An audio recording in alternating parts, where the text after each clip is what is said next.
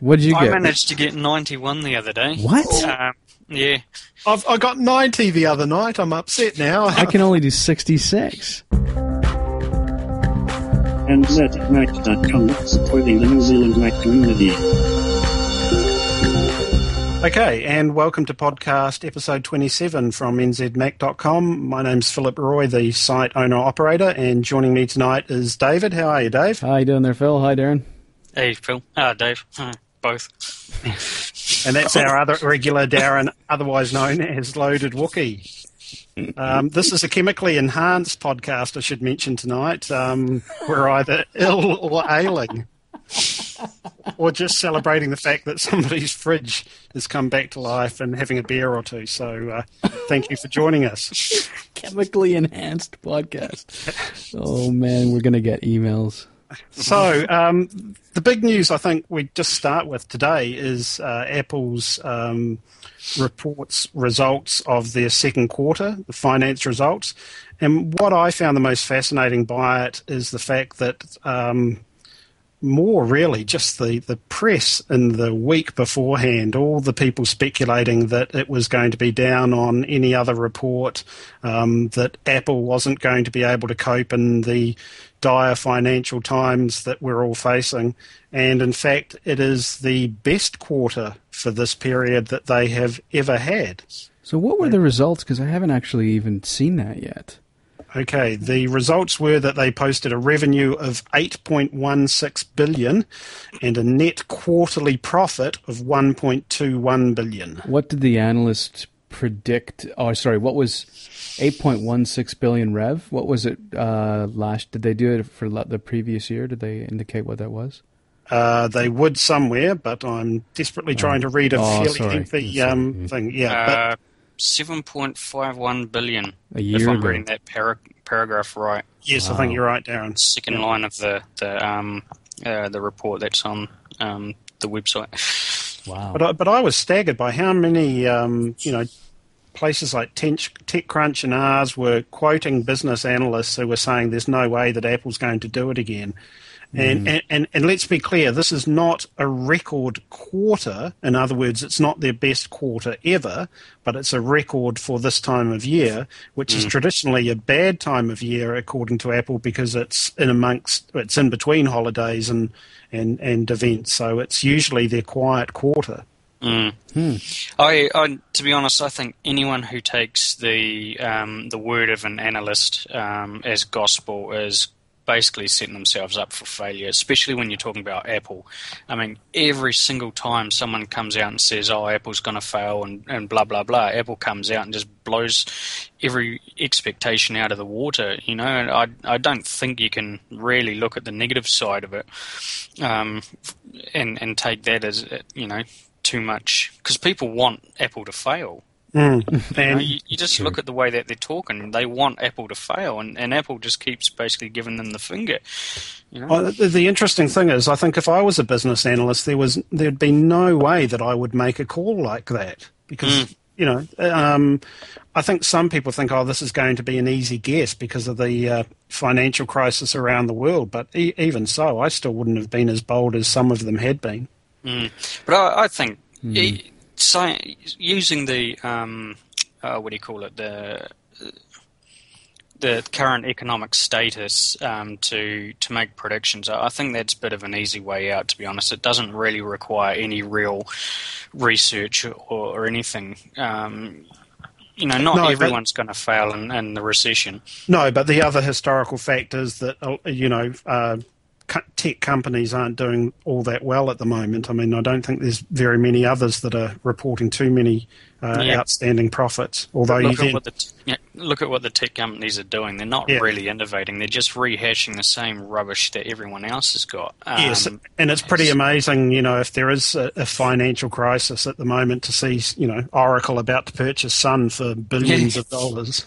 Yeah, and that that would be quite interesting. I'd love to see what comes out of that because I mean we're we're talking about two companies that aren't diametrically opposed. They're they're not competing with each other as such. Um, but it gives Oracle the ability to have really sturdy platforms to, to say distribute as Oracle servers, which I think will enhance their business. And with the backing that you've got from the guy that owns Oracle, I think it'll do quite well for Sun as well. Mm. And um, I think it was TechCrunch uh, listed uh, or linked to a historical article of theirs from a few years back where supposedly um, Sun and Apple were in quite serious talks to either merge or one to buy the other at certain points. And um, mm. the, the people said that um, there had been quite some serious discussions over a number of years, although it was said in a fairly general way at some time. I mean, saying yes, there has been talks doesn't really mean a lot, but. So what is, all, is this is on the back of, of presumably of iPod and iPhone sales? Is that right? No, I think that'll re- be part of it, yeah. but it wouldn't be the main reason. I, th- I, think people are just sort of starting to wake up to the fact that Microsoft isn't the, the be all and end all of desktop operating systems. I mean, I think the failure of Vista has been nothing but good for, for Mac users because people are looking at Vista saying this is rubbish. I don't want to come near this, and so they start looking for alternatives. And, and well, who's the biggest, most visible um, alternative to Windows? Of course, it's the Mac. Yeah, the, the, the Oracle Sun thing is supposedly a, a, a strong merging of software systems and uh, server systems or hmm. hardware. Mm. Yeah, hmm. uh, that's the proposal there. But yeah, no, really good news. The only other interesting thing, uh, I had a quick read of all the. Um, I think Apple Insider had a very good article of notes of interest related to the um, announcement today, and I, I, was in a bit of a hurry. But the one I did note is that iPod sales um, stripped Mac sales quite significantly. Ah, there you go. Yeah. yeah. Mm. So um, yeah. that that explains where a lot of the revenue came from. Hmm. Okay, um, tonight's podcast is all about backups, which you should all do, and we say that quite seriously. You should all be backing up your Macs. I know they're wonderful machines, but um, when things do happen, that's the time that you wish that you should be backing up Macs. and um, one of the things we're going to start off doing is we're going to mention a podcast that David mentioned a couple of podcasts ago, and that's called My Digital Life, and you can find that at mydl.me. Now it's into a, it's about its third episode. Um, one of the comments that I've made to these guys via email is I do like the fact that it comes up with some quite sensible advice. Uh, the last podcast came up with one that I've experienced myself as, and that is just because you are doing a backup doesn't mean that that backup is uh, working and safe. Mm. And mm. so they recommend, and I, I, think it's announced on the web quite a bit these days. They recommend that every Friday the thirteenth, um, they you should call that your test my backup day. In other words, I, have had an experience where I've I've uh, lost files, and I've thought not to worry, I'll go to my backup, and discovered that I hadn't been backing up the files that I thought I had. No. No, so I was doing this wonderfully robust system, but I hadn't checked to make sure that I was actually doing it properly. So mm. I, I, thought that was the most sensible advice. Don't just be complacent and assume that because you're backing up, that everything is working rosy. Yeah, um, but the other thing about episode three of the podcast was there was a, a discussion there from a guest about a number of hard drives and I flicked that through to Darren and asked him if he would comment on some of the recommendations that this chat made. Um, for the most part, I, I, kind of agree with what they were saying. Um, I, I, was actually kind of more concentrating on what they were saying about the drives themselves. Um, I mean, personally, I actually don't do backups, as I've mentioned on a couple of times before, but I tend to get around that by having data that I want on um, separate drives. So I'll have a drive for video, drive for downloads, and um, and all that sort of thing. Um, but yeah, I mean, I, mean the, I think the guy that they were doing, uh, they were interviewing, if I recall correctly, he was um, part of the drive savers or something, um, where they were physically getting data off drives that had failed. Yes, I think so. Um, which yeah, I mean, a lot of people think that you know once you delete a file, that's gone. What that's actually incorrect. Mm. Um, what it does normally is when you delete a file, um, it just flags the file and say, "Hey, look, you know, I've been deleted," but it hasn't actually deleted that space. So you can actually get um, software tools to, uh, and may even be some in Mac OS 10 itself, I don't know, um, but you can actually get tools that will undelete those files.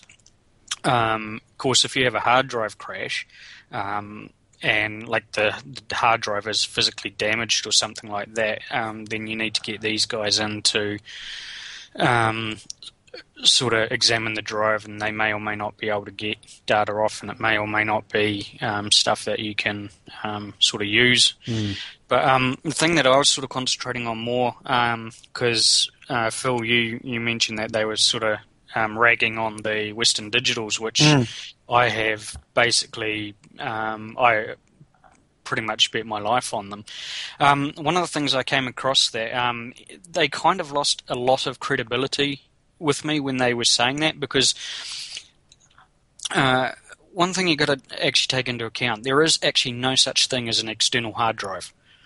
There is a hard drive in an external enclosure, but there's no such thing as a like a physical external hard drive. And they were basically talking about these in drive enclosures um, as though they were hard drives.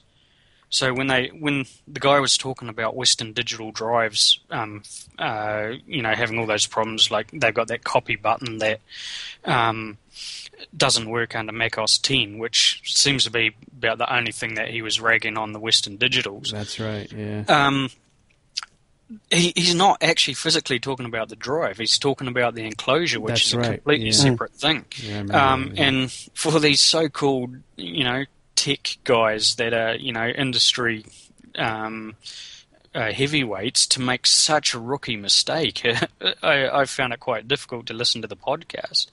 um, but the, the thing is, the guy who was ragging on the um, the so-called external drives from Western Digital said that their internal drives, which is actually the same drive that's in these enclosures anyway. Um, he was saying that they're they're quite high up there, um, which is what I was getting at. I, I when I talk about a Western Digital drive, I'm talking physically about the hard drive. Mm. Um, and Western Digital, I've been working in IT for around about ten years now, um, and of all the drives that have failed the least, it's Western Digital. Um, And then I've, uh, I, I think Samsung are actually quite a good brand, and I would be a bit wary about Seagate, um, especially now that they've bought Maxtor. Uh, are the worst. I wouldn't touch those with a 10 foot barge pole. Um, they're such a bad drive.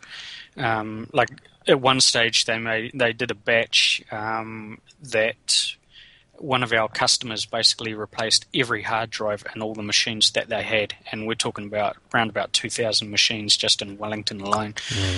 Um, uh, the the Maxtors were such a bad drive. In the end, I think um, IBM replaced them all with Fujitsu's, which I've had quite a good dealing with. I th- think they're quite a good drive.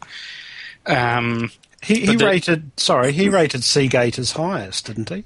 Which surprised me.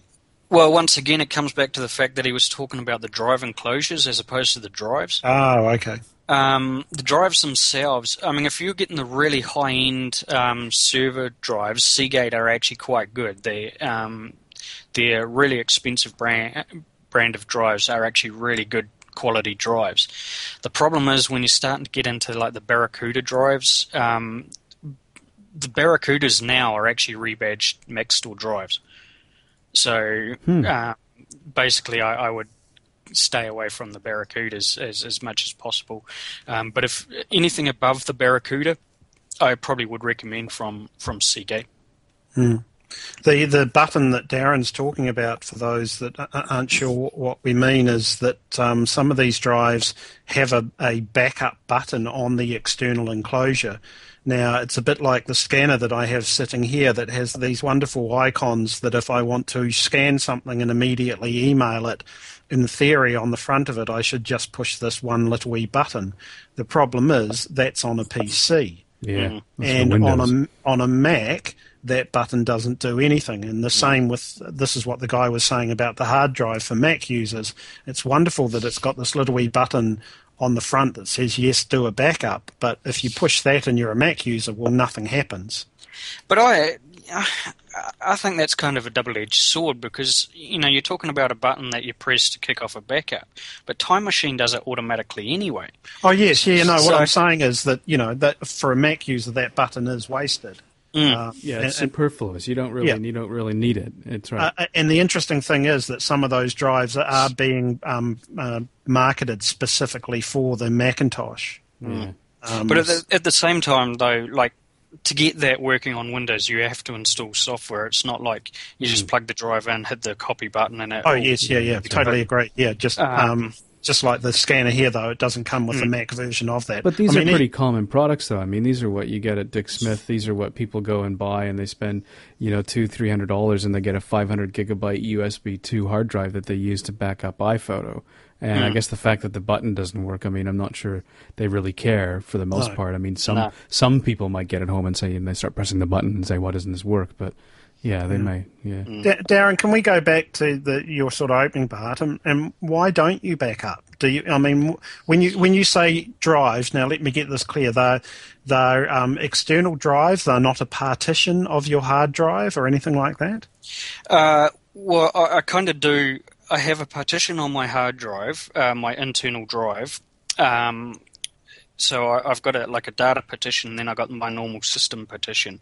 And the only applications that sit on my system partition are the ones that tend to have installers that won't allow you to install into other partitions. Mm. Um, otherwise, you know, the normal drag and drop install um, applications, I keep them on um, a separate partition on that internal drive. So if, if there's something that I, I want to have ready access to, like, you know, say Final Cut, or, well, actually Final Cut installs to system, but say um, Flux or Coda or, or something like that, they'll be sitting on my other partitions so that if I have to rebuild the machine, I don't have to go around trying to reinstall all the applications and all that. Um, because the, the partition itself is, is still there. None of that data is um, uh, sort of um, sitting on the system where I have to worry about, oh, if I do this, have I backed up this file or have I backed up that file? Um, so that that's kind of one um, aspect of backing up that I, I would do.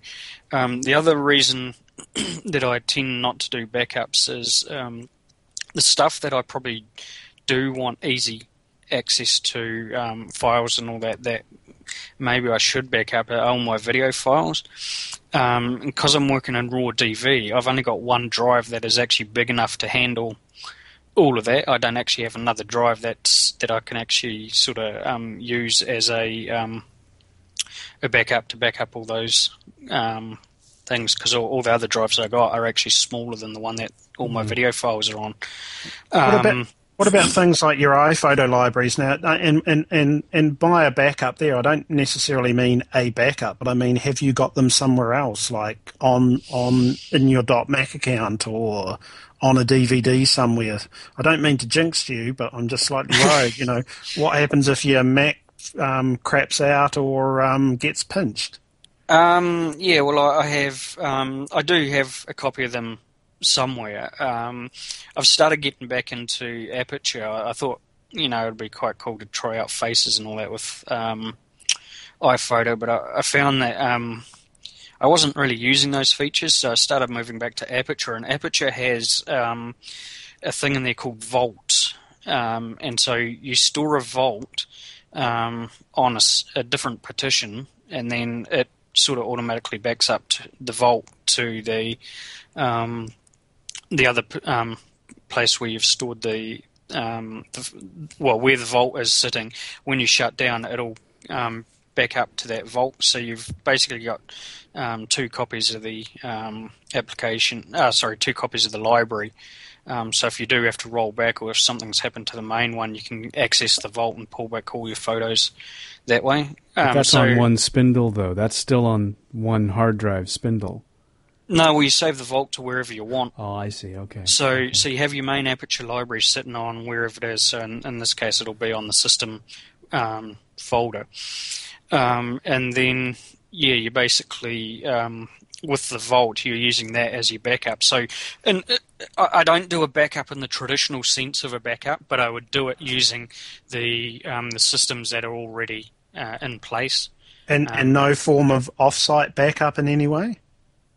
Nah. Okay. Um, so, yeah, I, I know I should. Playing with fire. well, you know, I love fire, so you know. Yeah. okay, we we really hope that we never have to say we told you so. Yeah. yeah. Well, I, I, have in the past lost iPhoto libraries where I've forgotten to back it up before I've rebuilt my machine because I I rebuild my machine quite often. Hence the reason that I thought oh, it's a better idea if I just have a partition, set up a partition, and then I, if I do rebuild because um, I'm I'm playing with software and all that all the time, sort yeah. of thing and mm. things tend to get a, a, little bit corrupted. So I like to start from a clean slate.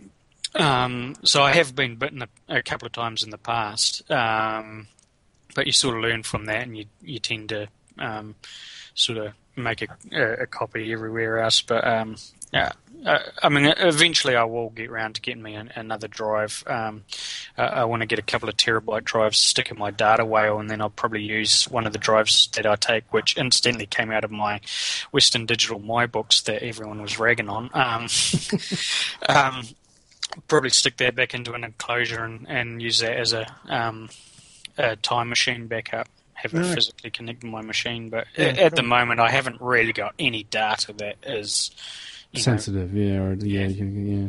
yeah. And Dave, you've from memory, you've got quite a robust backup system, and you do do offsite. But you've also been mulling over the idea of purchasing a time capsule. Yeah, I thought I've been thinking about a time capsule for like probably since the last the last podcast, and, and only what brought it on was that when they re or when they introduced the um, the new versions of it, which allow you to have uh, uh, you know dual band at the same time, so you can have B and N network, G and N network, sorry, going at the same time, which is kind of neat.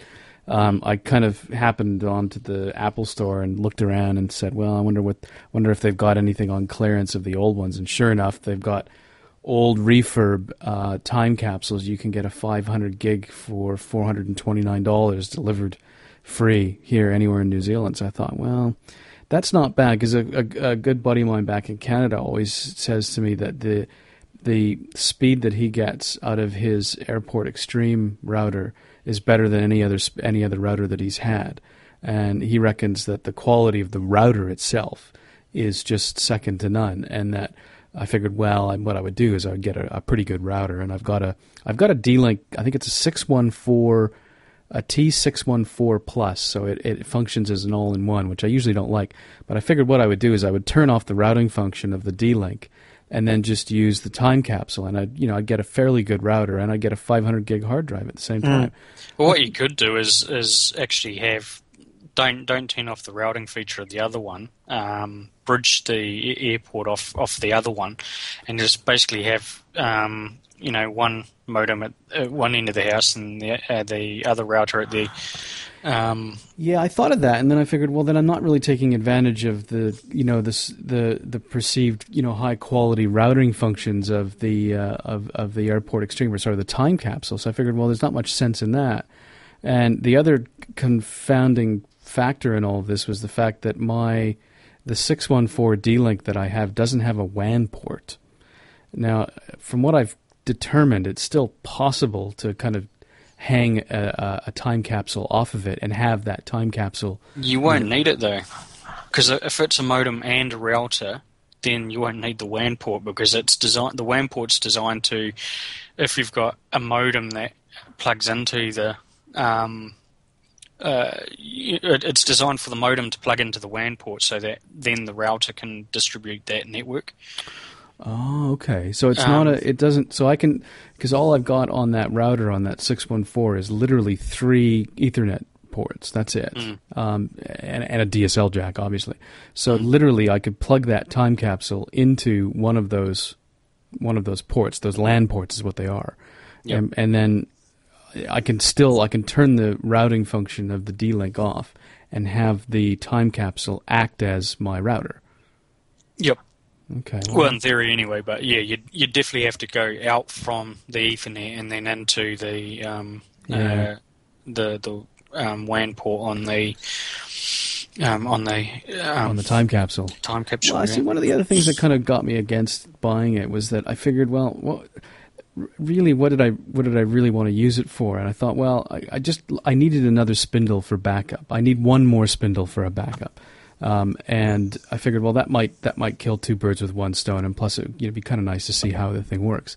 But then I started reading around online and looking at it. I thought, well, can I partition it? Well, no, not unless you open it up and you know put the hard drive in a in another enclosure and then format it GUID and partition it that way. In, in which case, you've just violated, sorry, you've just voided any warranty you would have gotten from it. So uh, on the time capsule, that is. I figured, well, well, that's not going to do me much good. I don't really need 500 gigabytes for a time capsule backup. I really don't. You can't. Sorry, you can't partition a time capsule drive. Apparently not. You have to remove it from the enclosure to do it. Oh, really? Yeah, apparently not. Isn't there a tool floating around that um, allows you to edit the, the time capsule? So you Ah, can really? actually start doing stuff like I that? don't know.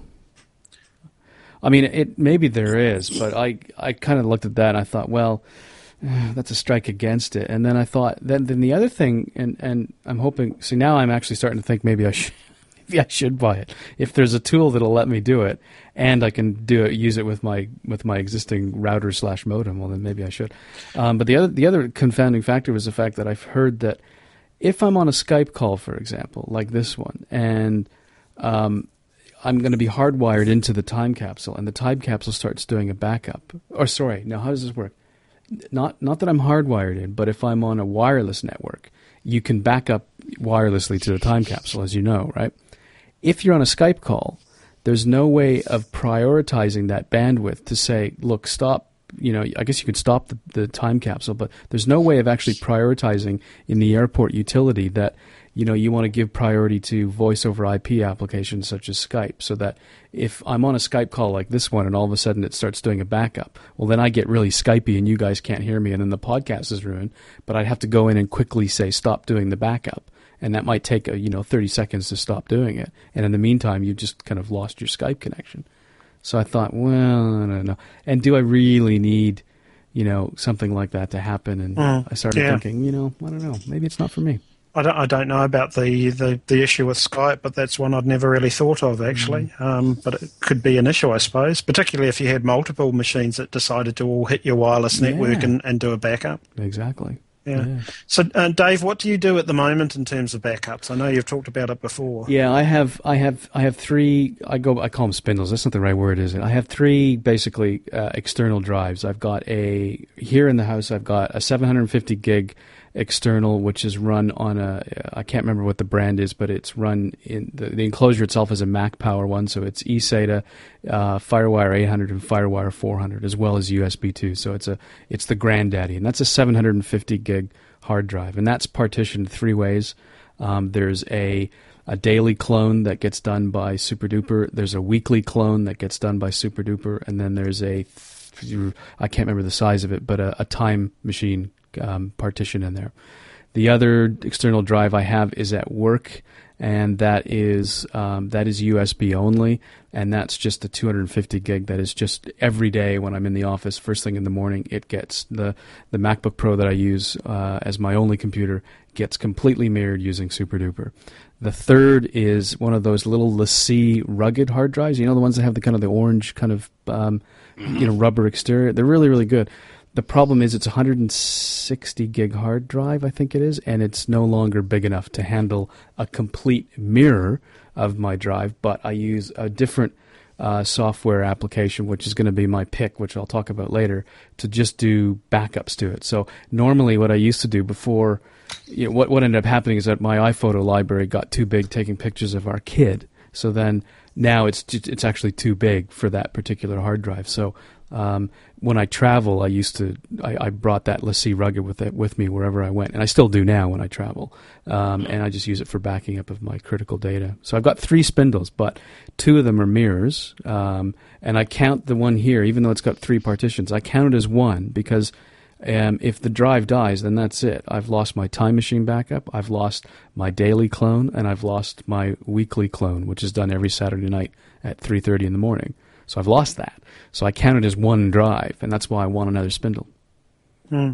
And, and and obviously, by the sounds of that, you keep your um, Mac running constantly. It's on all the time, yeah. And this and this machine has some pretty mission critical data on it. I mean, it's got my entire life. It's got um, some pretty confidential information that's locked down in um, encrypted disk images, like some work I do with the city council here in Dunedin. So I mean, um, you know, it, it, there's stuff in there that's pretty sensitive, so it needs to be backed up. It needs to it needs to exist elsewhere. Mm. Yeah, that that sounds great. Mm. Um, and, and, I know it.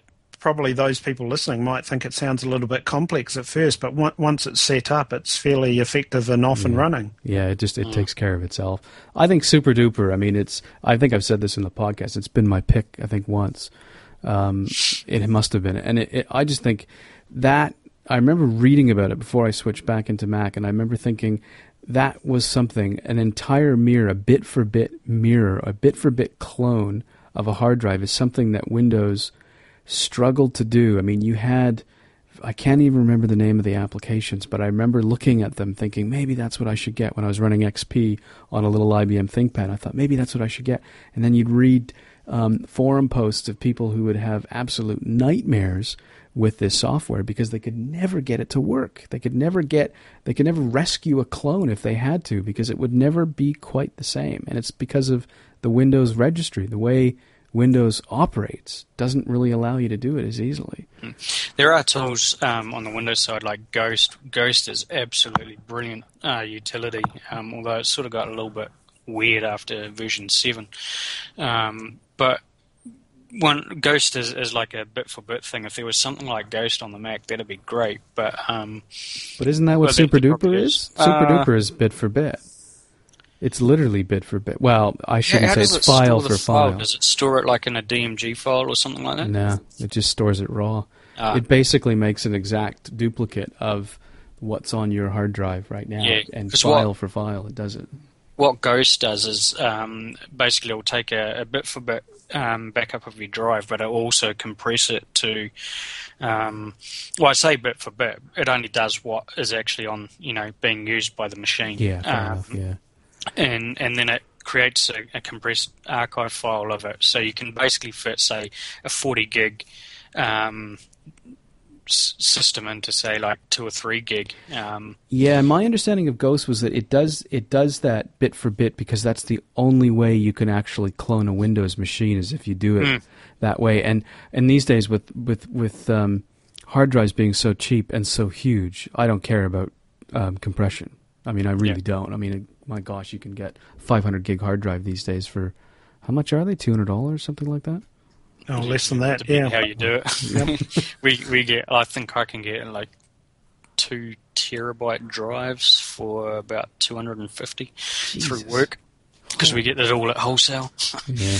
And he says that after I bought my drives. Well, you never asked, you know. no, I wasn't. I wasn't going to. I wasn't going to do that. But Dave, the the um the clone that you're talking about effectively makes a bootable version of yeah. your computer on the external hard drive. That's correct? right. Yeah, that's exactly right. And so, it means it means you can. And the the whole idea of it is that if for whatever reason this hard drive in the MacBook Pro suddenly dies tomorrow morning, it doesn't. Um, well, I don't turn it off, but let's say I wake up in the morning and there's you know there's a, a sad Mac face on my screen.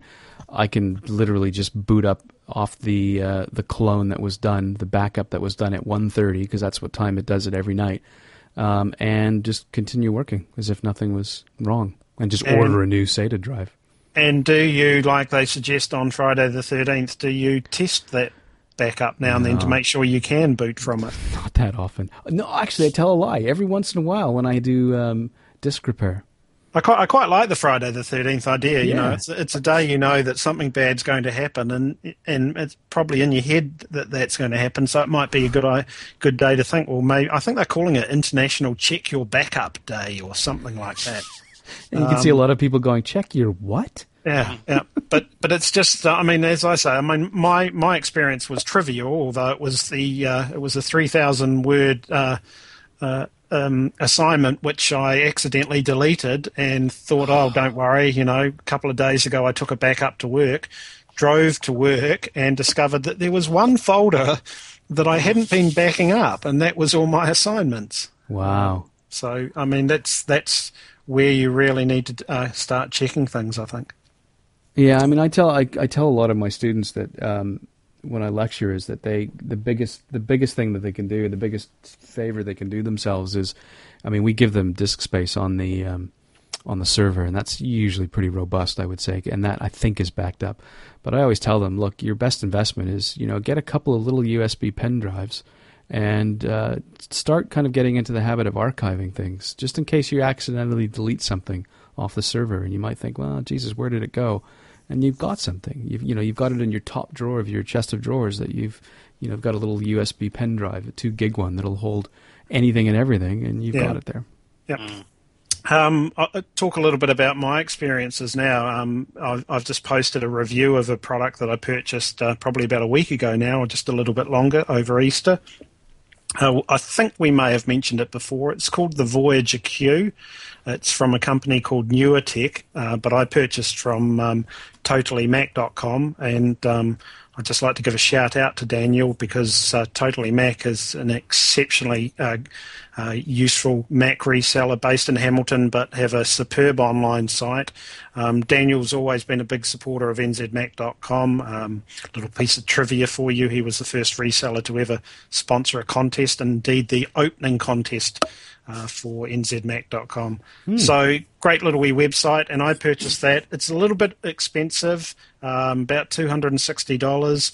Um, have a read of the review, but just to explain what what my backup policy is, I'm I'm a firm believer in offsite backups. Mm. I want to have a copy of of my important documents um, photos and things like that, and study documents and, and, and more important material somewhere else uh, external to this house. Um, I'm not keen on the notion of online backup. I've, I, I know that there are a lot of companies, even New Zealand companies now, that offer that service, but there's still this slight aspect that I, I regardless of the encryption and all these sorts of things, I just feel one uncomfortable about sending important data to somewhere else, and secondly, um, I don't want to chew up my bandwidth with e- even the first backup and the ones after that. Yeah, exactly. So, so I wanted a, a, simple system, and I know that I probably frustrated a lot of people um, on the nzmac.com forums by asking for advice and, and constantly ignoring anything that was put to me because I really was trying to come up with something that was quite simple. And to give you an explanation, originally what I was doing was I was using the backup software that came with a, a .Mac account or a .me account, um, and I was using that to create um, what originally started as two but then became three rewritable DVDs. And I would just do a backup once a month, uh, which was fine and fine for me. Um, I would then take those DVDs to work, where there was another another three that would come home and sit here for a month, waiting for the next um, backup to occur.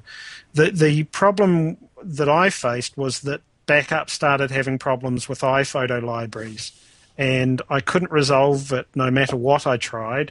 And at the same time, my iPhoto libraries were, were getting quite big. Um, one was spanning more than one DVD. Uh, so it, it, it, got to the point of frustration. I still wanted to do something that was relatively simple. I've always wanted to have a play with uh, Time Machine mm. um, because I've set clients up uh, using Time Machine and they're just over the moon with its simplicity um, and, of course, how cool it looks. And, um, you know, you can go back in time and grab files and so on. So the, the Voyager is just a little wee stand on which sits a external hard drive, and that is the hard drive that you would buy um, that would either go into a machine or into an external casing and it just slots into the, into the top. And um, I've got it running, and then the plan is that once a month you would then um, I'll pop out this um, external hard drive, take it to work where already uh, there is the other hard drive because I bought two of them. Uh, and I, will be honest, I just bought a couple of Tupperware containers to carry them in. because um, I couldn't find anything else. Yeah, yeah that's right. Works. Yeah, sure. And, Did the drives not come in a container? No, they came in an anti-static bag, bag but I, um, I, I tried to ask him if he had a container, but he didn't have one available. And the, this wasn't from Totally Mac. I'll, I'll, I'll mention where um, Darren suggested I get them from in a moment. But um, so I just bought. They've got an anti-static bag, and then I just put them into a Tupperware container that happens to fit perfectly. And the best news was that one of the reasons that I made this decision was that I found an article that said it's quite possible to use two drives with Time Machine. You just do an initial backup on both of them and then when I do the swap in a month's time, when I put the new drive that I'm bringing from work back home and put it into the Voyager Q, I just have to remember to go into Time Machine and select a new drive to to back up to, because it will still be looking for the old hard drive. Oh, that's interesting. So, no, so Phil, would you prefer that using Time Machine over um, like something like Super Duper or Carbon Copy Cloner, that kind of thing? Um, at the moment, yes, but uh, simply because it is um, fairly easy. But I'm I, I've already said in the review that I don't think I will stay that way for a number of reasons.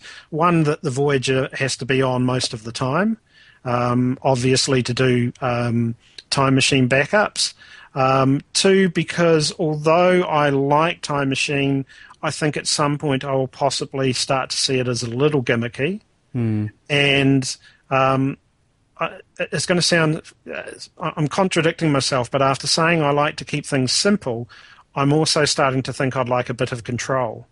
And I would possibly like to do what you're talking about and doing a weekly backup and then a monthly backup. Mm. Uh, particularly because at the moment I've had to partition the drive, as people on the forum will know, based on some v- advice I got, because I'm not backing up Entourage with. Um, Time Machine. Now, Entourage mm. is my email client, yeah. and the reason I don't do it is because it's basically one file, a database file, and so the moment I get an email in, that database file changes, and That's Time right. Machine Time Machine says, okay, that file has changed, so I need to back up this brand new file. And so that you know, at the moment that file is a 450 megabyte file. Mm. So I don't want to have to keep backing up 450 megabytes every time I receive an email and Time Machine kicks in. Do you use the Firewire 800 connection? Yes, I'm using the Firewire 800 uh, simply because um, I don't use Firewire 800 for anything else. Yep. This Um, is really interesting because I'm looking at it right now on the Totally Mac site. Maybe this is something that I should get. Now, is it Phil? Is it quiet? Like, is it? Is it? exceptionally quiet, and this is the really interesting thing about it. And I didn't really think about this till I read a review. Um, hard drives, uh, and Darren might correct me if I'm wrong, but hard drives traditionally aren't that noisy anyway. No. It's really the things inside the computer keeping your computer cool, keeping the hard drive cool, and so on. So, because this hard drive is effectively sitting on top, exposed, it's it's cool. Yeah. So the only thing you get is the occasional whir of the hard drive. So it, it mounts right away. Like you just drop it in and it mounts. It does, and it comes up, and you partition it, and then you get um, Time Machine going. You exclude what you want from Time Machine. Now, the interesting thing, I notice more activity on the hard drive, not from Time Machine um, every two hours, but just when I'm opening a few files and so on. I, I noticed that because I had the drives mounted on the desktop, that seemed to generate uh, disk activity every every time I opened up applications and so on. So I've That's cho- probably a spotlight thing. Yeah. Yeah, say, so, so I've also chosen that option. Oh, I haven't excluded it from Spotlight. No, you wouldn't want to, would you?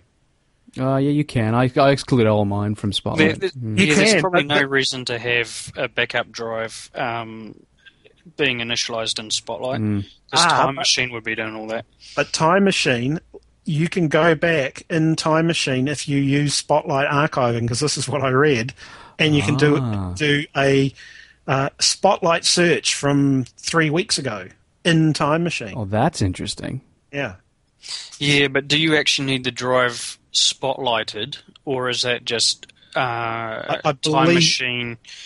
No, I 'cause- believe so because that's what I read, and that's that's one of the things that I read about Time Machine. So I haven't I haven't um, excluded the external hard drives from Spotlight, but you may be right. That could be what the activity is. Um, but but the one of the things I, I, that has reduced the activity is I've chosen that option in um, the Finder preferences not to display my mounted hard drives on the desktop. Oh, okay, yeah. So I only know they're there when I open up a window now. So uh, let me get this straight. So you you basically you, you, you, you the the Voyager Q it's turned on and basically yep. you just drop a hard drive into it, and yes. even even though your computer is turned on and the Voyager Q is turned on, and then it mounts it right away. Yep. And then you do whatever it is you do, either Time Machine or Super Duper, and then you dismount it, and then you pull the drive out, and that's it. It has an on and off button, and it also has a little wee tab down. So I would probably switch it off. Well, I, I would unmount it unmount from the and Mac, switch it off. Yeah. And then there's a little wee tab um, that you just push down, and it pops up the drive. Oh, I have to. I'm going to have to get one of these. Yeah, now the, the, the site I wanted to mention, I'd had a look at it and I used it a lot, and and and Darren, when I was flicking him emails, offered some advice as well. Um, it's not Mac related. It's a, a site called PriceSpy.co.nz. Yeah, I use that. superb site. Mm. If you're not, uh, I mean, I, I wouldn't go there hunting for Macintosh bargains, but if you're just after sort of standard PC Mac tools like thumb drives, monitors, printers, and so on, you go there to pricespy.co.nz, you type in um, what it is you're after, and it comes up with a list of all the shops around New Zealand and the price that they're selling those drives for at the moment. Mm. So I flicked down, I, I was just I was still a bit confused by what SATA and eSATA and all this meant and the the the, the drive I flicked down I think was 500 gigs. And he came back saying, "Well, look, hold on. You know, if you're buying drives, why not buy these one gigabyte ones?" And the two of them together was less than four hundred dollars. You mean one yeah. terabyte? Yeah, two one terabyte yeah. drives. Yeah. So this whole on-site, off-site, one terabyte backup here and one terabyte at work. I mean, it, has been less than six hundred dollars in total. Mm. One thing to note too, um, with the Voyager Q, if you look at the specs and all that, it says it drives up to two terabytes. Um, that's actually not entirely true. Uh, the reason that they're saying drives up to two terabytes is because at the moment there's only a two terabyte drive out there. That's the maximum size mm. um, consumer. Um, it, will be. Um, it's like when you get a camera and it says can handle up to four gig of um, SD or something like that. It's generally based on what is available at the time. Mm. Um, but if you stick, say, say they bring out a, a, four terabyte out tomorrow, you could go out and buy a four terabyte and use that on the Voyager Q. So when it says um, it can handle only you know two or three terabytes, then it's only because that's what's available at the time of printing the manual. Yeah, yep. sort of thing. So, so um, the, carry on. Oh, yeah, I was just going to say with the eSATA port, there's actually nothing different about eSATA um, than SATA. It's just that it's actually a external way of connecting to the SATA that's on board. So um, basically, what it what it is, uh, the reason that it's so fast is because you haven't got any electronics getting in the way of, um, like if you go FireWire, you have to convert that FireWire to SATA mm. and SATA to FireWire. So you have a little bit of a, a performance hit there, but with eSATA, it's basically it's um, just a, yeah. yeah. it's a lead that just plugs onto the board. Yeah, it's, um, it's oh, okay. fast. Yeah. So uh, what sort of native transfer would that be a way to put it? Um, well, it, it's effectively like um, connecting a a SATA drive to the motherboard inside a computer. Oh, okay, right. Yeah. The the only difference being is that um, the the lead isn't going uh, the the drive isn't going internally. It's it's going um, to an external connector. Um, but that that external connector on the back of the machine is actually going directly plugged onto the motherboard. There's no um, controller mechanisms in the in the way to actually convert the signal. Right. So you're basically it, it's whatever speed SATA can handle. That's what the the um, eSATA connector will handle. Okay, and, just to, to, finish off in terms of the process, as I say, I, I, I, did two initial. I put the first drive in. I did an entire first initial um, time machine backup. Sw- uh, switched the Mac off for a moment, took that drive out, turned the Mac on, put the new drive in, and then did the whole thing again as though this was my first drive. Mm-hmm. Immediately took that one to work. So what will happen is when I bring that one back in a month's time, I'll plug it in. I will say to Time Machine, I want you backing up to this drive, and it will look at it and say, well, hold on, you know, wow, the things on that drive are really old compared to all the changes that you made on your Mac in that month. So in other words, it'll it'll just be as though Time Machine hasn't done a backup for a month. Yeah. It will do that backup, and then every hour or two hours, and I'll, I'll explain how I've done that. Um, it will do the the automatic backup from then on, and the same thing will happen a month later. It'll just be as though it's been missing its backup drive for a month. Mm. Yep. Um, and and speaking of alternatives and things like this, um, NewerTech, the company that um, produced the Voyager Q, have been exceptionally kind and generous and donated a prize that we're going to be giving away on the website. Uh, it's called the NewerTech USB 2.0 Universal Drive Adapter. I'm not going to go into detail here in the podcast about the product because there'll be a lot of it on the uh, website.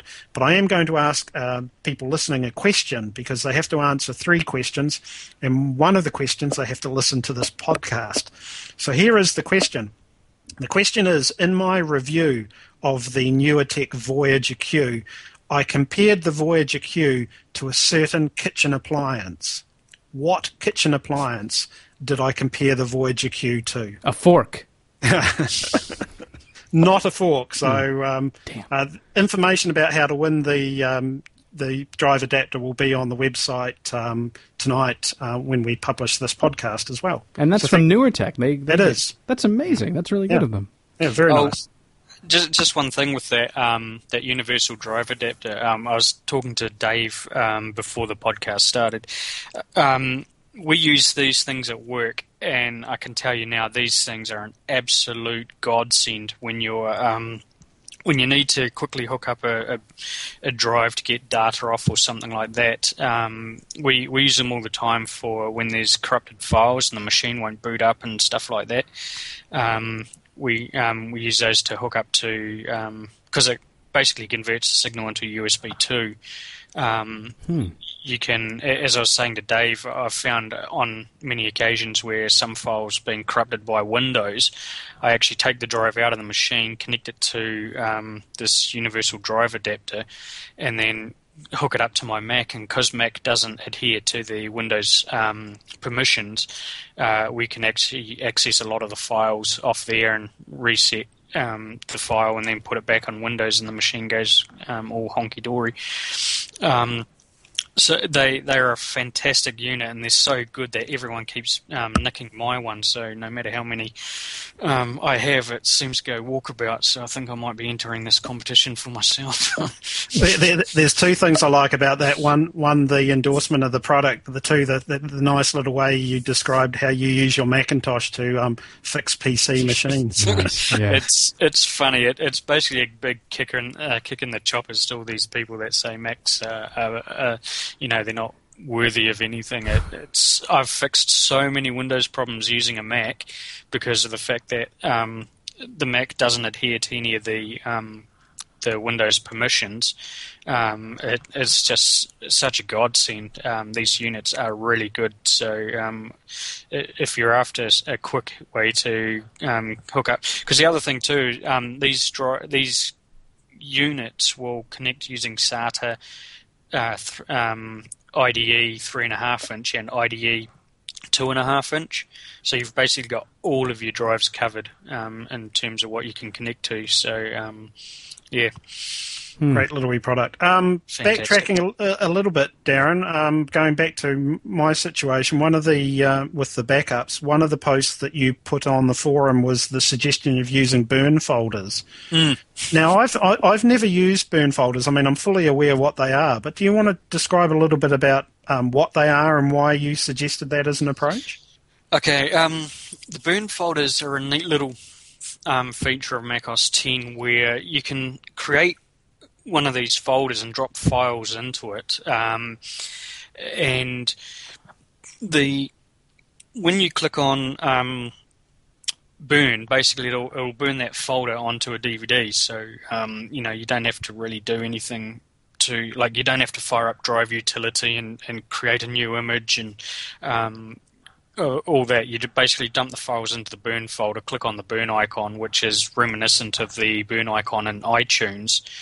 Um, you click on that, and then it all goes goes onto a DVD. Now, the beauty of it too is, is um, as I wrote a, a blog entry called "The Power of Faking It" um, on the nzmac.com website, um, and what I was getting at is um, macOS 10 uses a feature known as aliases, um, which is basically a link to a um, kind of like a Windows shortcut. Um, you know how you create a shortcut on your desktop to a folder that might be on a say a network drive or something like that. It's kind of like that, except that um, an alias allows you to follow the path. So, um, for example, if you had a um, a folder uh, that say say your documents folder, you could actually drag the um, uh, the documents folder to the burn folder. Um, but when you do it, you hold down Command and Option together, um, or Apple and Option together, and drop it into the burn folder. And, and you'll notice that um, a little arrow curving off to the right shows up um, as you're moving along. Um, that alias, when it's in the burn folder, what happens is no matter what happens to your documents folder, if you say create a new document, when you go to do the burn folder, because you're only referencing uh, the documents as opposed to copying the documents there, which is kind of a static arrangement, the alias, um, uh, sorry, burn folders, when you run the burn, uh, sorry, burn the burn folder to a disk, it follows that alias and then takes a snapshot of your documents directory at that time. And when you, so like with um, you, Phil, um, how you were doing your, your backups to a DVD and then taking that backup away, um, the when, the next time you go to run that burn folder, it will then take a snapshot of the di- documents directory at that time.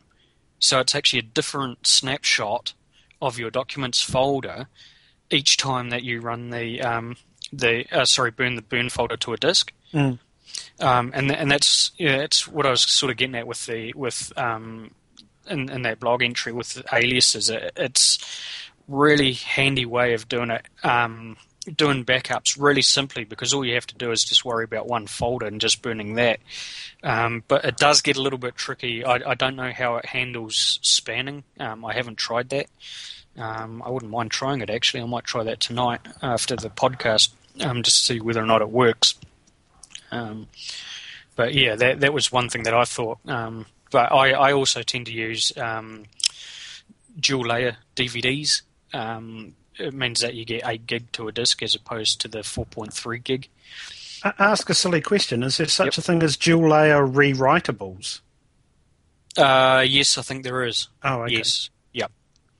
Um, um, so is there any any way with a burn folder to say? Um, I mean, does if you use an alias, is it still going to give you an indication somewhere of how much um, in terms of space you've u- used up. I mean, if if I'm saying I really want, uh, sorry, I, imagine I set up three burn folders and I called them DVD one, two, and three. Is there any way that I would get an indication that I'm sort of getting near near a, a, dis, a DVD's limit in terms of size by using a burn folder? Um, that's a very good question. Um, okay. Let's go to the desktop and I can tell you. Um, so far because I know that if you created a um, disk image, then you've got a set size, and you can't put certain, you can't put more into it. But of course, the the problem there is that it starts to take up space as well. Yeah. Um, so if I go back and then go get info, 300k on disk. Oh, no, that doesn't. It doesn't actually follow it that way. Oh, okay. So you'd have to be conscious of the fact that if you're dropping an alias in, it may be an alias to a substantial amount of files elsewhere on your Macintosh. Um, uh, the example, yeah. the example being your documents folder that you used.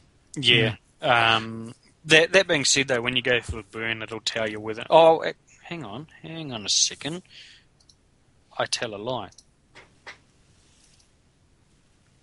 Okay, actually, no. I, I, just had a look. If you go into the burn folder itself, yep. um, if so long as you got status turned on, it says minimum disk size 390.4 meg, um, and that's just referencing an alias for my documents. So it tells you what size disk you need when you're doing the burn. Oh, okay. Oh, very cool. Yeah. Yep. Um, the other forum post that got a lot of interest was a discussion about a Mac Mini being used as an external hard drive. Mm-hmm. And um, I, I, think we helped Ty, um, Tybe or Tybe um, come to a solution, but perhaps the question that I thought was the most interesting was just at the end, and this is um, reads as follows: Do you agree that keeping my two-year-old Mac Mini is the most cost-effective way of backing up my laptop data with Time Machine? Now, I would have thought the answer to that would have been no, because you know you're considering using a computer as a hard drive when you're probably better off selling the Mac Mini and, and buying a hard drive. Yeah, but he's got he's already got the computer exactly. Though. Yeah, so he's, he's, got a sunk cost that's a recoverable asset that he's you know mm. that he can use. So he's it would be silly for him to go off and buy it an external hard drive. I would think if he's already got a working mini. Mm. That's how, yeah, that's I, I, read it. Yeah. I agree. There's no, I mean, it's cost effective because he doesn't have to buy any more solutions. Mm. Um, the the only thing is, I like I tried it with my Mac Mini. Um, it does work if you do that um, uh, that document right that I um, uh, put on, on the post. Um, it does show up in Time Machine once you've you've hacked it. Um, I wouldn't recommend it though. Um, a lot of the things um, that was said was basically, you know, it, it can do it, but Apple's probably um, uh, turned it off for a reason. Mm. Uh, and I, I, think I know what that reason is. It takes forever. Because um, the, the thing, too, is the Mac Mini, its wireless is 802.11g. Um, so it's a lot slower than the 802.11n. Um, so you're you're downgrading your network unless, of course, you plug the um, the Mac Mini into the gigabit port on the on the router, um, and and do it that way, mm. uh, which probably wouldn't be a bad thing actually. Mm.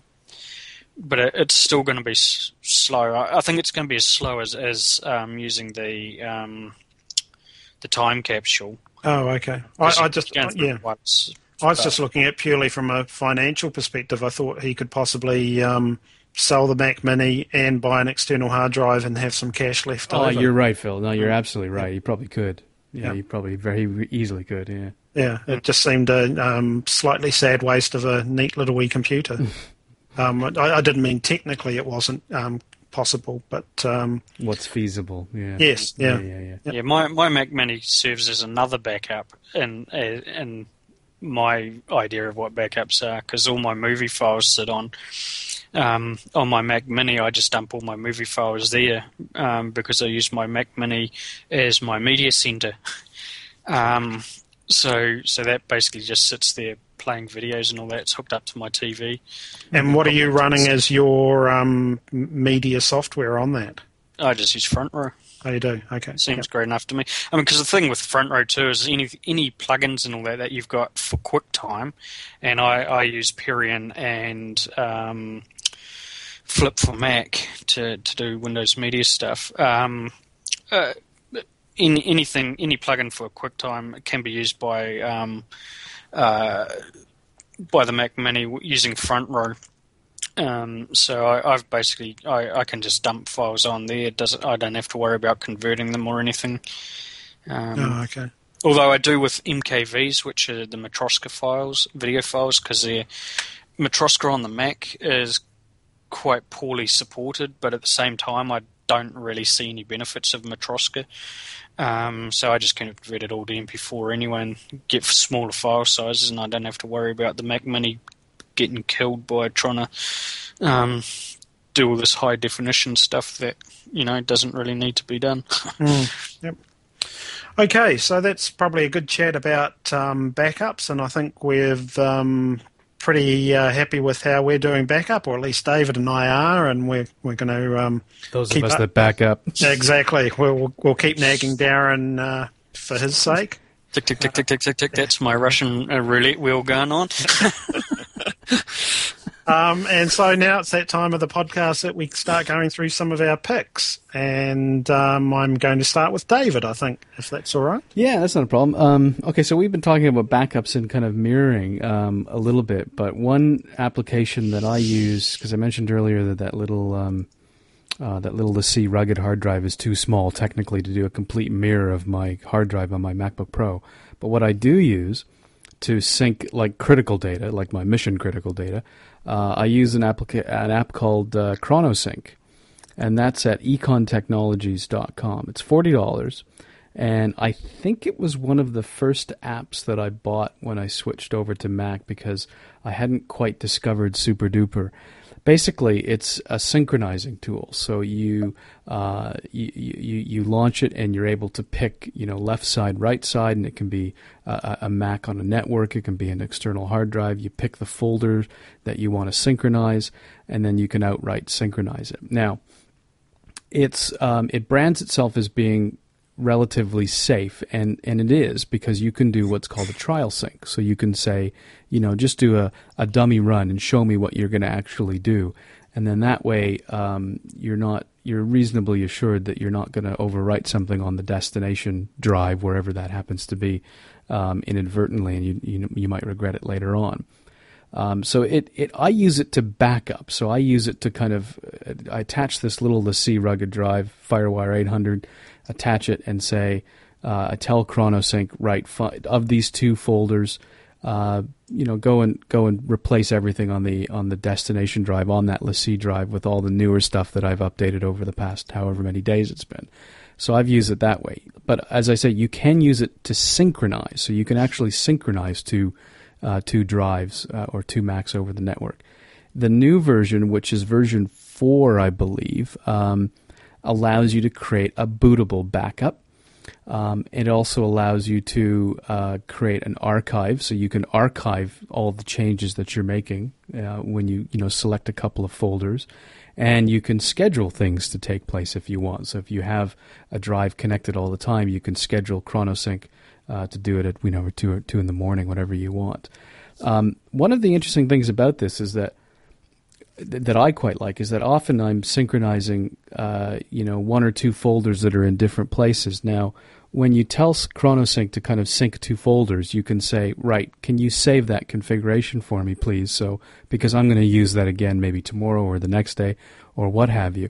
Well, what you can do is you can say, you can pair two folders. So I can say, here's my target folder, there's my there's my destination folder call that a particular file, and then I can do the same thing with two two other different folders, and keep going as many times as I need to to cover all the folders that I want completely backed up, and then I can save that into I think what they call a container, and then all I have to do in the future is just r- literally run that container. Tell ChronoSync to open that container, run all the little backup scripts in it, and it'll do it all for you. So it's um, it's a nifty little application for for backups. Um, so ChronoSync, yeah, it's 4.0 and it's econtechnologies.com.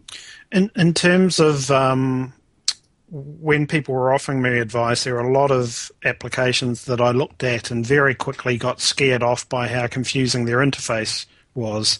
Um, of ChronoSync and SuperDuper, which one would you think would be the easiest to use? Well, that might not be fair because I think the power. I think ChronoSync has. I will say that I think ChronoSync has has is more powerful right. in terms of what you can do, but only marginally so. I mean, SuperDuper is is fairly powerful in that you can exclude things and you can you can schedule it. Um, I think some people might open up ChronoSync to be perfectly honest and look at the various tabs and say, "Whoa, what's going on? All I want to do is synchronize two folders." To their credit, they make it very easy to show you how to do that. And on right. on their website and their help folders and all that, they they show you exactly how to do it. You don't have to, and I don't. You don't have to take advantage of all the, you know, the higher end kind of features that this that this application has. Uh, so you don't have to do that, but you you'd be you might be overwhelmed by it by looking at it, but you don't have to be. Mm, right. Okay. Cool. Um, and uh, do you have another pick for us? Uh, no, but I will thank you, Phil, very much for remember that. Remember that iPod or the app that you mentioned with the cat Banjo the Woodpile Cat. Oh, have you, did you purchase it? Yeah, of you? course I purchased it because it was Don Bluth. And after the podcast last time, I was sitting there going, "This is amazing because it's just like Space Ace. It's just like Dragon's Lair. Um, it's awesome." And did you know that it was actually a cartoon?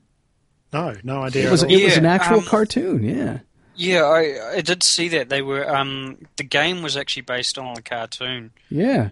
I think he took the cartoon um, frames or whatever, I guess it is, and digitized them, and then you know had made these little bits flash so that it's hard to. I can't describe how you do it. My daughter looks at it. She's two, and she looks at. it. She has no idea, of course, but she kind of looks at it because she likes the kitty cat. I had to laugh because I was listening to MacBreak Weekly and Leo Laporte is uh, hooked on the suggestion that Darren gave us both of, uh, is it the Flight Center or Flight Oh. Flight Control? control. Yeah, thanks a lot, Darren, because Yeah, I'm you're addicted to that too. But um, Leo Laporte had only got 25 planes landed. I was appalled. What did you I get? I managed to get 91 the other day. What? Um, yeah. I've, I got 90 the other night. I'm upset now. I can only do 66. I, I've I've only pulled it off once. I mean, I, I tried it again today, um, and I got seventy-seven, I think it was, and there was just planes everywhere, man. it was like insane. It was awesome. I don't know how to do it. I The couldn't. thing I find the most amusing is the very calm uh, 1960s music playing in the background Oh, while, while you've That got should be planes playing the whole lot, shouldn't it? It just, yeah, that Yes. old school sort of um, roaring forties type music. Yeah. Now, I don't know um, if these tips are useful, but one thing I've noted is that you really can do a very abrupt flight path, so you can just straight in, doesn't matter where they are. But, you know, that doesn't have to be all that easy to do. And the other really good thing I've now found is you can point the planes away to the edge of the um, phone or the iPod. So if there's too many coming in, you just turn them round and they go to the edge of the screen, bounce off, and start coming back. Yeah. Oh, really? Yeah, so that gives you a bit of time. Because that's just like real life. Yes, yeah, yeah. or you know, do I don't know what they say in aviation, but do another lap because the runway's tied up. It's called a go around. Yeah. You, Okay. you think that you think that app is actually bad? You should actually try the one that MicroProse did um, back in the nineties. Um, like it was a proper simulation, and you, it had everything. You had to like reduce altitude. You had to turn the planes round. You had to land them. You had to take them off. Um, you had to land them before they ran out of fuel. So you had everything that a flight control um, uh, person would actually do and it was tough. I mean, that game, the the flight control game, is is pretty pretty tough. But this one here would just, uh, I mean, you would go spastic by the end of probably the first level. Uh, I it was just, just, like, I can't get on. past. I can't. it- What drives me crazy is it. My, I mean, my field, my in my professional career is in like air transport economics, and what drives me crazy is that I kind of sit there and and try to do this damn thing. Yet, I if you put me in front of a flight simulator, I can put a seven four seven down, no problem. And but I can't do this bloody thing. I can't. You know, I can't land a bunch of planes, and I get really frustrated. Well, one of the things I find frustrating about it is, I mean, it's one of these games that will never have an end. I mean, you know, mm. you, you just keep going back to it and want to do more. Apparently, they're Yeah. updating it though. There, people have been requesting that you, if you can go back in time like ten seconds, and I, sa- I remember reading that, going, "Yeah, please." Yes, because that, that, that so happens in life that That's you get 10 too. seconds to uh, avoid a disaster. um, but since uh, uh, Da- we're talking about some of Darren's picks, we'll move on to his picks for this podcast. Um, to be honest, I've had to make a few rush picks because I, I hadn't really thought that far ahead. I've just been so frazzled at work. But um, one of the applications that I've been using quite a bit because I want to learn French. Um, there's a iPhone application called I Speak French, um, and they actually have a number of other um, uh, translator um, um, applications out there, um, like German and Spanish and things like that. And it's quite cool. You basically got two boxes. You've got the English and you've also got the French. So you can do English to French or flip it over and do um, French to English. Um, but it's also got this really cool button where you just say speak it. And so it can tell uh, tell you how to speak the French um, with all the inflections and whatever um, that you got to do. Um, and that, that's quite handy, you know, because one thing that I don't like about a lot of the French, um, well, a lot of the language systems out there is, uh, you know, the, the like the books and all that. They give you like phrases that they think you might use, as opposed to being more conversational. Um, and this application is good because you can like you, you can type a sentence that you would normally say in English, it would translate it into French, and then you can just use the um, the speak it button, hear how it's said, and then do your best to to copy that. So you're not really limited to certain phrases and all that. You you can be a little bit more conversational in your um, uh, in language that you're um, you know trying to learn. Um, Sounds the, cool. the other application, um, I don't know if anyone's used it, is uh, MotionX GPS. Um, it's a little another iPhone app. Um, it it's probably the best GPS app a- application that's actually on um, the iPhone store at the moment. It's quite full on. It, um, uh, it has map integrations, but it doesn't use Google Maps. It uses um, uh, Open Open Maps or Open Road or something. It's a basically it's an open source version of um, Google, um, and it, it's designed more for like biking tracks and, and things like that, whereas Google's more um, roads and um, you know more if you're driving sort of thing. This is more if you're walking around and um, cycling and things like that. Mm. Um, so that, that it's quite cool. good. It, it it has a lot of information like longitude, latitude, um, speed, direction. Um, so basically everything you'd need in a um, uh, a a GPS um, utility. Um, it's also got the ability to take photos, and it'll um, you know take the photo based you, what um, insert the GPS coordinates into the photo for use in like um, f- uh, iPhoto and all that sort of thing. Cool. Um, so that that's a uh, another. I, I actually there's two versions of it. There's uh, MotionX Lite and MotionX, um, which is the main one. The, the main one allows you to save all your trips and things like that, so you can build up like a journal of where you've been and all that. Yeah, I think that's possibly Andy Ihnatko on MacBreak Weekly talked about this as well, and he, he talked about the, the light version, and I think he's got the um, the paid version. So it sounds quite cool. Yeah. Cool. Yep. What about you, Phil? Okay, I've got three uh, to go through. The first is a plugin uh, for Safari and um, Firefox, and I've always had it installed in Firefox and just switched it on if I ever wanted to look at a bit of eye candy, really, in terms of um, the way it displays images. It's called Cooliris. You get it from cooliris.com. And um, the best way to describe it, I guess, is that it is a um, a bit like cover flow for the internet in terms of images. And it will go to somewhere like Flickr and display a number of images uh, via this sort of cover flow, but more a, a, wall of images that you flick through. It darkens the, the entire interface of your Mac, and you're presented with all these images. And it's a bit hard to describe, but it's it's really nice. And the there was an update I think last weekend to version 1.10 and I'm fairly sure that this functionality is new in this version. It has an option to search your images on your own computer. So it actually picked up my iPhoto libraries.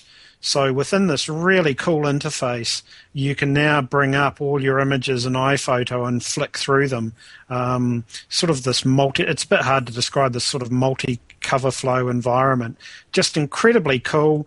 Um, it's neat that when you have the plugin installed and you go to sites that will work with it, and I think even YouTube now works with it, you can bring up these wall of related videos and just sort of flick through them to find the one that you want by shunting all these images along the wall and then choosing the one you want to go with. Uh, uh, it's completely free. Um, it's a superb uh, plug-in to Safari and Firefox. The next one I wanted to talk about, I was, I was, mentioning it a bit, uh, talking about backups. Um, I've changed the time machine to backup every two hours, and I've just used a piece of freeware called Time Machine Editor. And you just simply open it up, say I would like uh, Time Machine to back up every two hours instead of one. Uh, hit save, and then it, it, it makes all the necessary changes. But it also has scheduling, so you can actually say, well, I only want Time Machine to run on the first Sunday of every month. And then you just simply click save, quit the application, and um, the Time Machine information on your Mac has been changed. And so Time Machine will only run at that time. So, what's the advantage of that, Phil? Why would someone do that? Um, if they had an exceptionally large backup that they didn't feel uh, needed to happen, or the opposite, which is really for me, I didn't really feel that my Macintosh was changing so much on an hourly basis that I needed it, a time machine to run. Yeah. So I, um, in fact, I reduced it down to three hours, not two hours. Uh, sorry, I increased the, the gap to three hours. Yeah. I, Um, I never have a problem with mine going every hour because it doesn't doesn't take any overhead and it's really quick. No, but I, I, I tend to use um, I, I tend to have a lot of things that I download over the course of a night that I'm working on and that I will often trash. Um, Yeah. and and you know just software to try out and so on, uh, and particularly if it's sitting on my desktop, I just thought, well, you know, I, I'd at least like a couple of hours to have a play with this before uh, Time Machine grabs it and says, okay, I need to back this up for him. Yeah, that's a, actually that's a good point. That's a very good point. Yep. And the last one I wanted to mention is another freebie. So they're all free from me this time. Um, I, I've mentioned this as a uh, Mac piece of software. It's a great utility called Mactracker, and it's now available for the iPhone and the iPod Touch. Mactracker is a database of all known Macintoshes. Um, all their specifications, uh, what system you are able to install on each of these Macintoshes, and you can also hear the noise, the startup chime for all these models. And it's always been a utility that I've had sitting around in case someone has said to me, Look, I've got a four year old Mac. Can I run OS 10.4 on it? And you can just look on this and it tells you what the maximum operating system a computer will handle. And it's now on the iPhone, which I think is brilliant because Yeah. um, the other day I was in someone's office having a discussion, and I said, "Hold on, you know, when I get back to the office, I'll, I'll let you know." Um, so Mactracker is a superb free utility, and it's now available on the iPhone. Oh wow. Does it really good. include like deconstruction manuals as well, or anything like that? No, no, I don't believe so. Because that would be so handy in my job. Yes, yep, Um, but I guess there'll be issues with um, from Apple, I would say. yes. yep. Yeah, probably. So it's quite neat um, to you know start it up and to find out what the first Macintosh sounded like when it started up and all these sorts of things. So I quite like the fact that it's got the built-in startup chimes all there. What did it sound like? What did the? Can you hold it up to the? Um, Yeah. I haven't got my phone in the room. I'm afraid Oh. I was I'd wor- worried that it would um, pick up. Um, Oh, like mine did last time. Yeah. Tick, Yes, tick, yeah. tick. Yeah, mine's on the other side of the room tonight. So. yeah, so um, Okay. I'll try and s- insert it into the podcast if we can remember later, perhaps. Yep. Hmm. And that's it from me. So I guess that's it from all of us, really. Unless Yeah. there's anything else, um, guys. No, that covers it.